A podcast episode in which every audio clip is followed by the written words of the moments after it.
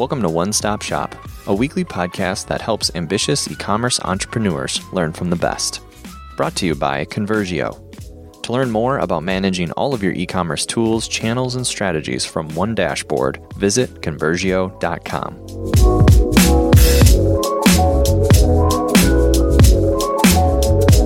Today we talk to Sam Sepke, CEO at Kings Row Coffee.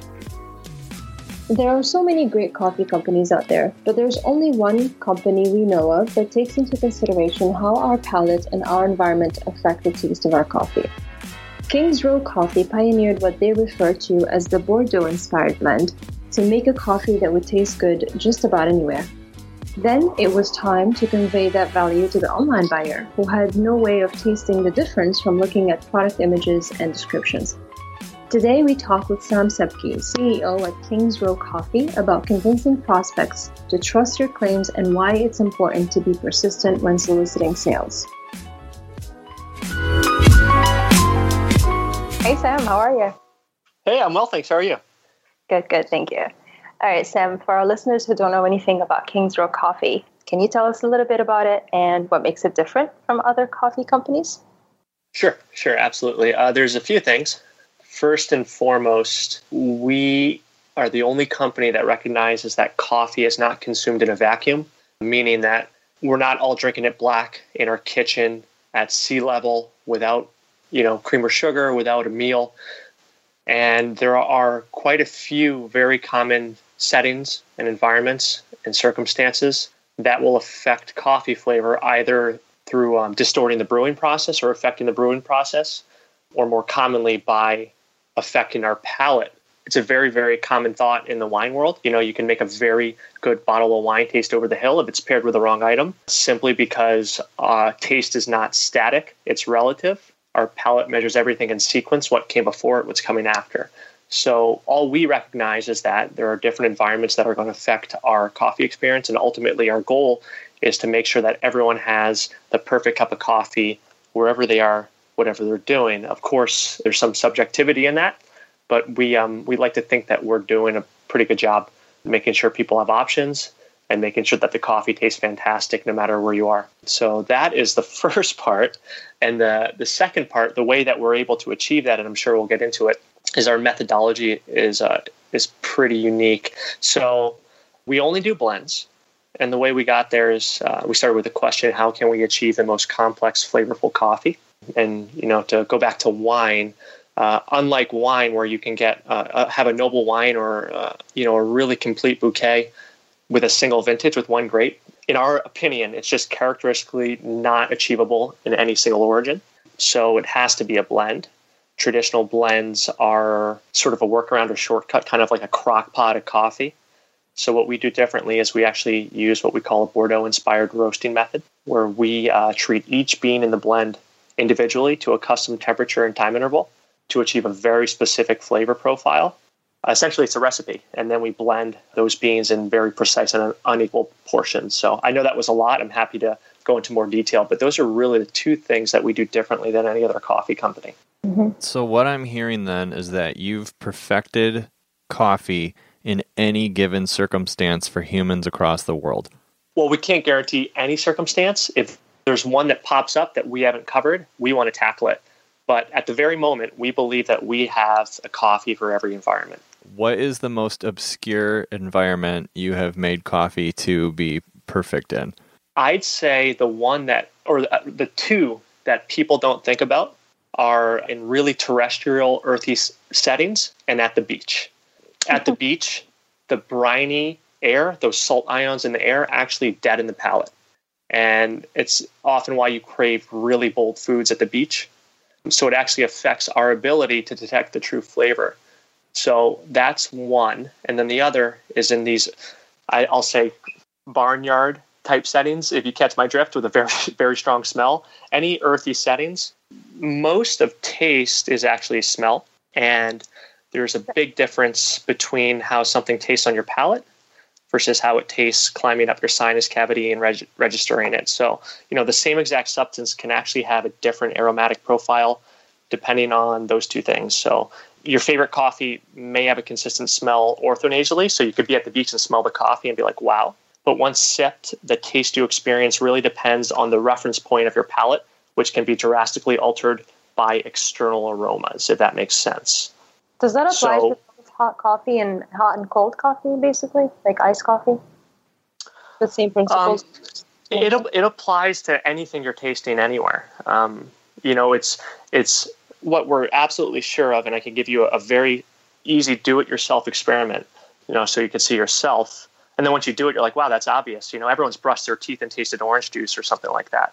Um, people don't realize, but our palate is so sensitive and um, it's so delicate and referential. So, so many things will alter our palate's reference point. So, at the beach, our reference point is affected by the salt ions in the air, or you know, out sailing or, or, or whatever you're doing in those earthy settings.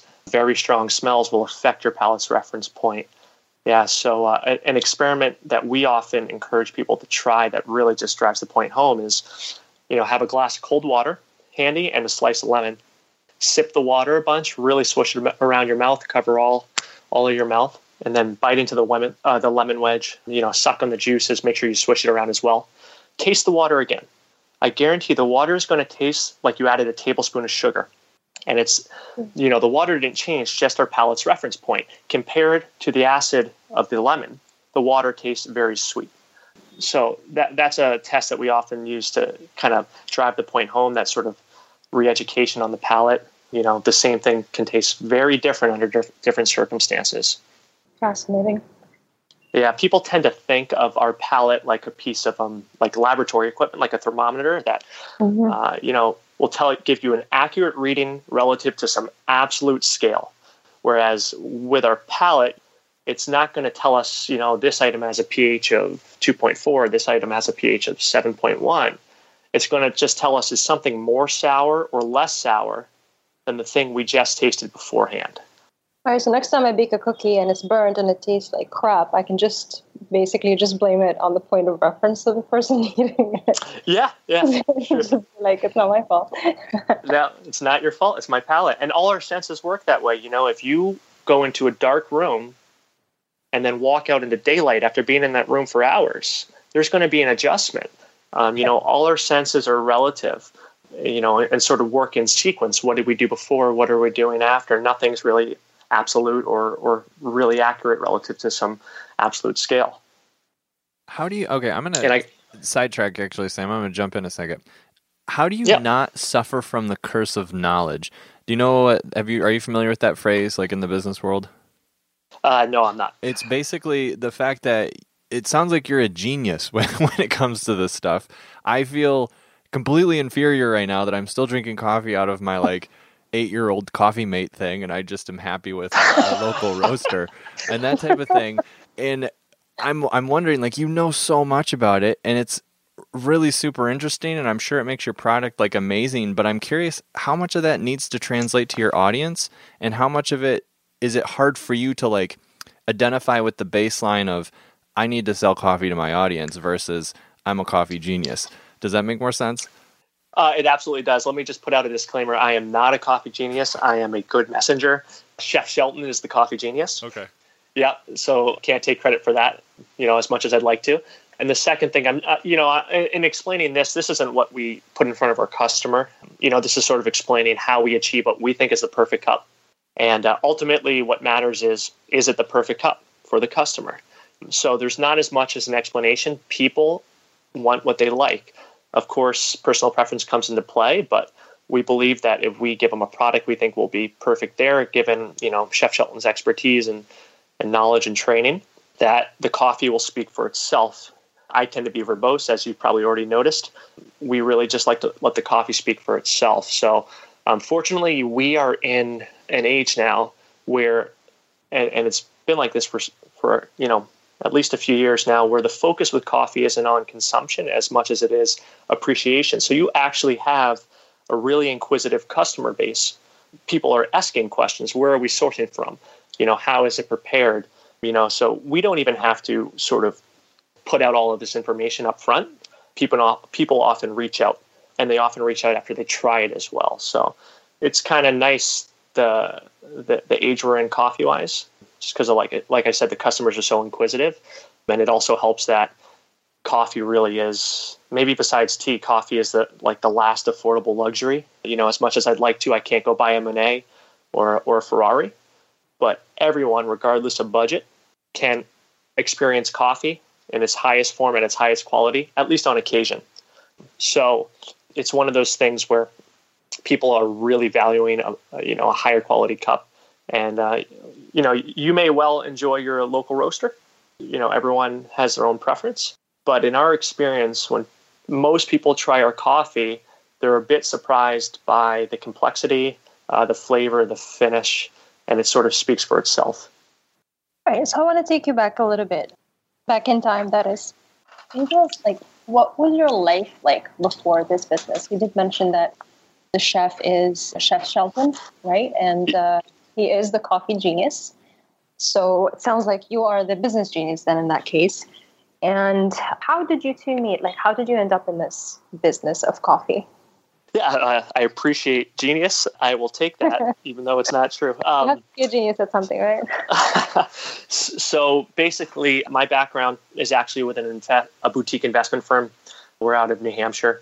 And basically, it's kind of like what VC was in the 90s.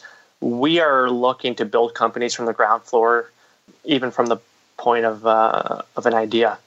And we met Craig, who's also a New Hampshire guy. We met Craig, and um, he told us all about his product, his process, and the philosophy behind it. And even though, as you're well aware, the coffee market, the specialty coffee market, is more and more saturated, there's no one else doing what he came up with. And so it was a really cool opportunity to get into something that we thought had a lot of potential and that we can get behind and be passionate about so that was a few years ago. That was in 2013. And, um, you know, truthfully, before then, you know, drink Starbucks every day, didn't know much about coffee. But I will say that once you try, and it's not only, we don't offer the only great cup of coffee, obviously, but once you really get into the world of high quality craft coffee, there's no turning back, in my opinion. You can't go back to, to drinking what you used to. All right, so it's clear that you take coffee seriously. Let's start to translate this then into the area that you're in charge of. The thing I'm curious about is you have something that's so focused on taste, like you said. But if I'm just like an online consumer, I stumble across your website, I can't taste it through the screen, obviously. What methods do you find work best for selling a product like coffee or something that you really should experience but can't via online? Yeah, it's really about the narrative and storytelling and making sure that you offer products that will allow people to sort of you know, dip their toe in the water without committing. And then uh, if they do like it or they find a favorite, they could come back and get, you know, whatever they want whenever they want. So on the product side, we have a sampler. You can try every one of our blends, a small quantity, and see what you like. You know, you may live in Denver and love the coastal blend. Personal preference comes into play. And then in terms of getting the story out, um, we've found the most effective way is is press, especially when you're on a budget. So we've been really fortunate. We've gotten some uh, really big press and um, in in publications where people who are in our target audience, people who want a high quality product, people who question where stuff, the stuff they're drinking and eating comes from, will frequent. You know, Food and Wine, Wine Spectator, New York Times, uh, Inc. Magazine, places like that, and the focus then after that is obviously retention but that's really the way we've gotten in, in front of a lot of people and you know, once people hear our story, a lot of them are willing to try it out. I'm kind of unsatisfied with the answer to a certain extent because part of that it seems like you're not able to control. Like you can't necessarily control the press. What about the things that are within your realm as the owner? I can influence this, I can build trust, whatever it, may, it might be. What things or strategies, methods have you found that work well that you actually have control over? oh, that's uh, our our e-commerce experience. You know, so yeah, we we don't know what people will put out about us, but we control our own marketing campaign and we control our checkout experience. So we really pride ourselves on above and beyond customer service, personal outreach, not just a, a bot or anything like that. And then our retention is, I'll say, politely annoying. We like to stay in front of our customers, uh, constantly offer them deals and uh, and update them on, on new things. But you know, we we don't have a brick and mortar, so a lot of our uh, retail business or most of it relies on our e-commerce experience. Can you go into some more of the, the nitty gritty with that? As far as what we're using or how we use it? Um, yeah, actually. Go ahead. Elliot. Yeah, I said, I just wanted to say that, you know, the nitty gritty that uh, Jeff is asking, I'm, I'm also interested in knowing more about that because you just said something that was very interesting. You said being politely annoying. and and I think that's that's a fine line, but that a lot of businesses have to walk, obviously. But it's also, I, I personally feel like it's very important to be pushy with sales. Like, no one is going to hear your story the first time and go, okay, I'm going to open my wallet and buy this product. Yeah, absolutely. Right. I mean, I, I what we tell our people is don't stop contacting people, you know, just because they're not answering and always be polite. But we will engage with our customers extremely politely. Uh, we'll give a too long, don't read kind of explanation. And if they want to get into it, they can. But we like to stay in front of our customers weekly, whether it's about a deal, an event we're doing, or, or an update. But uh, yeah, I mean, people often become discouraged by no response or you know no conversion. But you'd be surprised. I mean, I've seen retail customers we have in the pipeline from 2015 that are haven't unsubscribed and you know are opening emails and then they ordered two years later because of some sort of update and then they're back in the pipeline and you can focus on retaining them. I'd say that's one of the biggest things that discourages people is not having a response. But until they say until they unsubscribe or reject you, there's no reason not to keep reaching out and being polite about it. I think part of it is being is not liking rejection, but I think the big part of it, or at least what I'm hearing from a lot of other businesses and other entrepreneurs, kind of feedback they're giving us is that they are afraid mostly of getting a negative kind of feedback where the customer is so put off by that communication or that persistence that they end up forming a really negative opinion about the business and feeling like this business is so pushy and so annoying that I'm never ever to buy from them. And I don't want to hear from them. I'm just to unsubscribe. I don't want to hear anything from you. I don't want to get any coupons from you. I want nothing to do with your product. So I guess, you know, what I'm what I'm curious about is and, and I, I absolutely agree with you about persistence when it comes to communication, but how does a business walk the fine line where you're pushy, you know, enough to sell, but not so pushy that you get that kind of reaction, that jolt to the customer? I mean, for us personally, you just have to look at what the response is. The overwhelming majority of people don't mind the the, the check-ins or, or the, even the personal emails. If someone unsubscribes, you know, it's it's sort of like big whoop.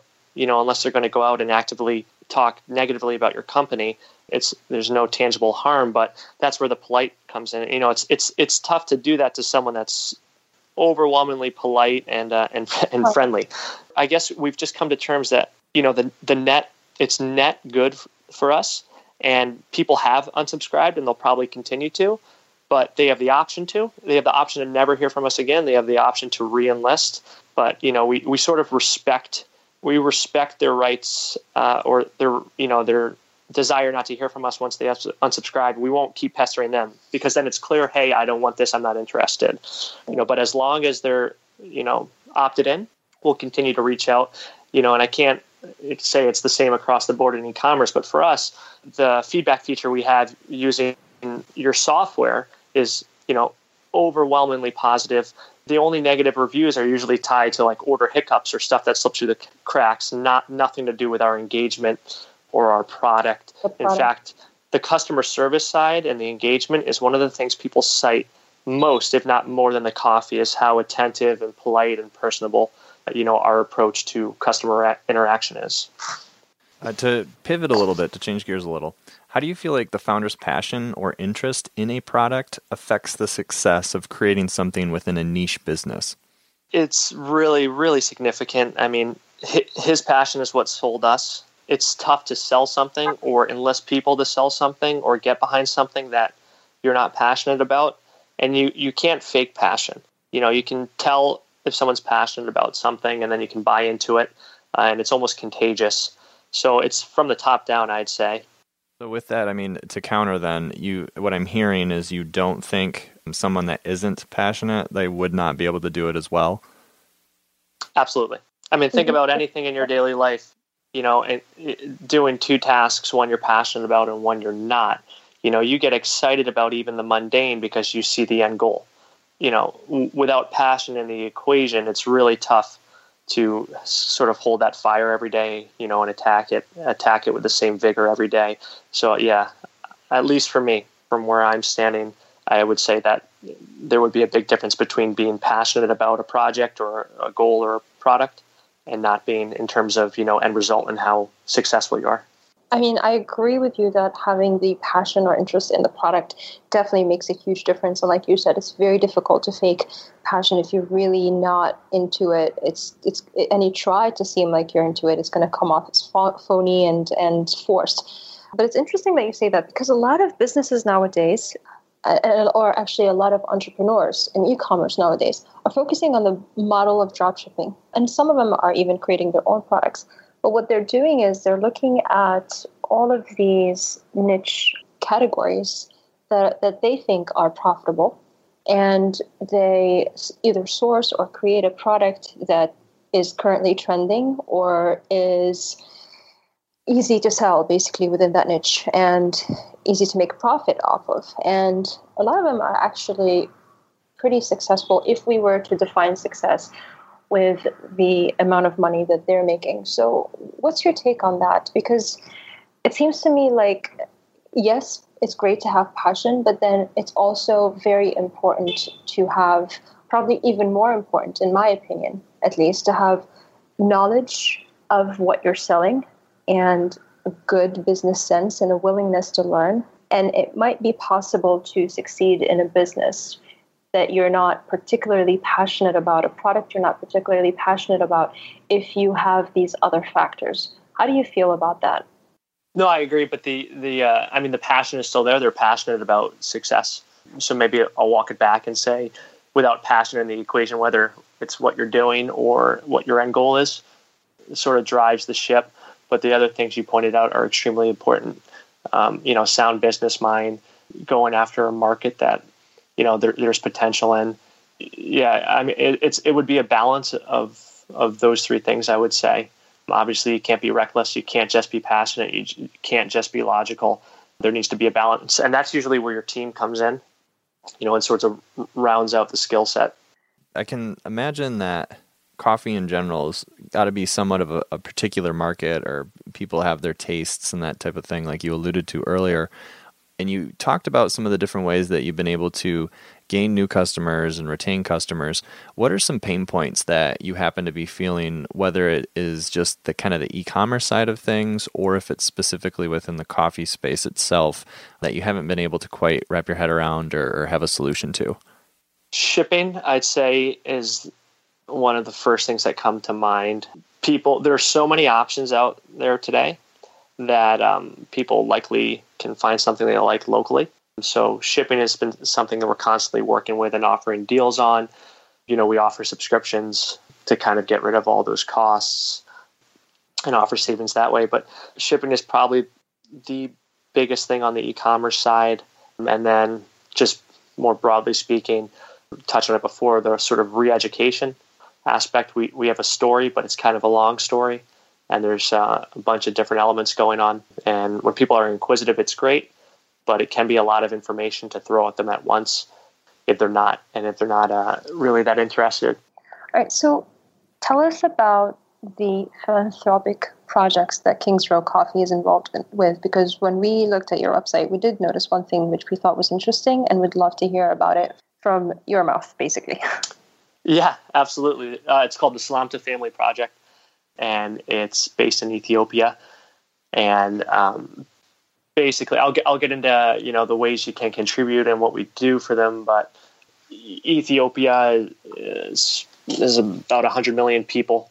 50% of those people are under 18 and then of that you know 50 or so million 10% are orphaned or abandoned so you're looking at you know around 5 million kids that are orphaned basically the choice is orphanage or on the streets, and often the orphanage isn't a much better option. You know, a lot of them don't take kids over eight. Uh, they don't have uh, ample resources to support the kids. Uh, they'll they'll tear siblings apart. Most importantly, they don't really create a family environment that kids can rely on or return to. So, no family equals uh, you know no safety net, no education, a host of other problems, prone to exploitation, etc. And uh, pretty much the children are left to raise themselves. So Uh, long story short, what the Selamta Family Project does is it seeks to create stable, what they call forever families, which are sort of bolstered with a, a plethora of resources and you know educational, social, psychological. So basically, the way it works is they partner with the local government agencies and they sort of identify families and individuals that are in greatest need, and then they unite orphan children with often displaced and marginalized women who had kids of their own who they lost, and uh, and create this sort of stable, caring family. So they take you know different people from different backgrounds, terrible circumstances, and unite them into a family unit. And they even go as so far as having a prevention program in which they'll provide resources to families that are at risk so they can, you know, try to prevent that. And then those resources I talked about, the families are given psychological, social, medical, educational, and developmental support. And the result really is uh, a family. You know, it's something they can go back to. You know, the goal is to give them the best chance to be successful in a, into adulthood and it also keeps the kids in Ethiopia. It has such a unique culture. Uh, the entire staff of the project is Ethiopian national. Hopefully, they can give back and help others in Ethiopia. Um, so, the way that we help with the project is I'm sure you saw our Selamta blend. And uh, as most people know, coffee is a very cultural experience in Ethiopia. It's the birthplace of coffee. And so we saw, thought it fitting to create a, an Ethiopian blend that we can raise money to contribute to, to the project, but we actually go a step further. The pouches that the coffee arrives in are hand stitched mm-hmm. by the community mothers, and we have some cool new designs coming out. So not only is money going to the project, but it's actually going to the mothers as well. So it's it's a source of income too. So five dollars of every bag goes to the Selamta Family Project and the mothers directly. That's wonderful. How can our listeners learn more about your coffee, first of all, and the products that, that you offer, the science behind it and this cause that you just talked to us about? It's all on kingsrowcoffee.com. And I, as I said, we like to engage with customers and, and people that are just have questions. So uh, my email is sam at kingsrowcoffee.com. Always happy to have a, a conversation about coffee. You are literally the first guest to give their email address on the podcast like that. Is that is that a bad thing? Yeah, I mean, we, we it's love, not we love, it is not yeah. a bad thing, but people, most people are kind of most CEOs are kind of secretive about their email address. So so it's pretty cool that oh, you're, no. my, you're open to get all my info. Yeah, all all our team, all of our info is on our site. We like to speak with speak with our customers and try to connect with anyone about coffee. Yeah, and I don't mean that, by the way, in, in a negative. I'm not describing other guests in a negative way that they did not share their emails. I'm just, I'm just pointing out the fact that it's it caught me by surprise. Most people would just share their, you know, website and the main social, and and that's that's about it. But it was really a pleasure to talk to you and to learn more about the coffee. It definitely made me feel like grabbing one of them as soon as possible. I am a big coffee drinker. Backstory: I'm definitely not a tea person. I'm a coffee person and it was Happy great. Yeah, great chatting. Thank you. Thank great you, chatting Sam. with you too. Thanks, Jeff. Thanks, Eliana. One Stop Shop is a production of Conversio. Learn how to manage all of the marketing tools, channels, and strategies that you need from one dashboard by visiting Conversio.com. This podcast was produced in partnership with Come Alive Creative. For help building, improving, and marketing your e commerce store, visit comealivecreative.com. To listen to more episodes or to give us a rating, please visit conversio.com forward slash iTunes.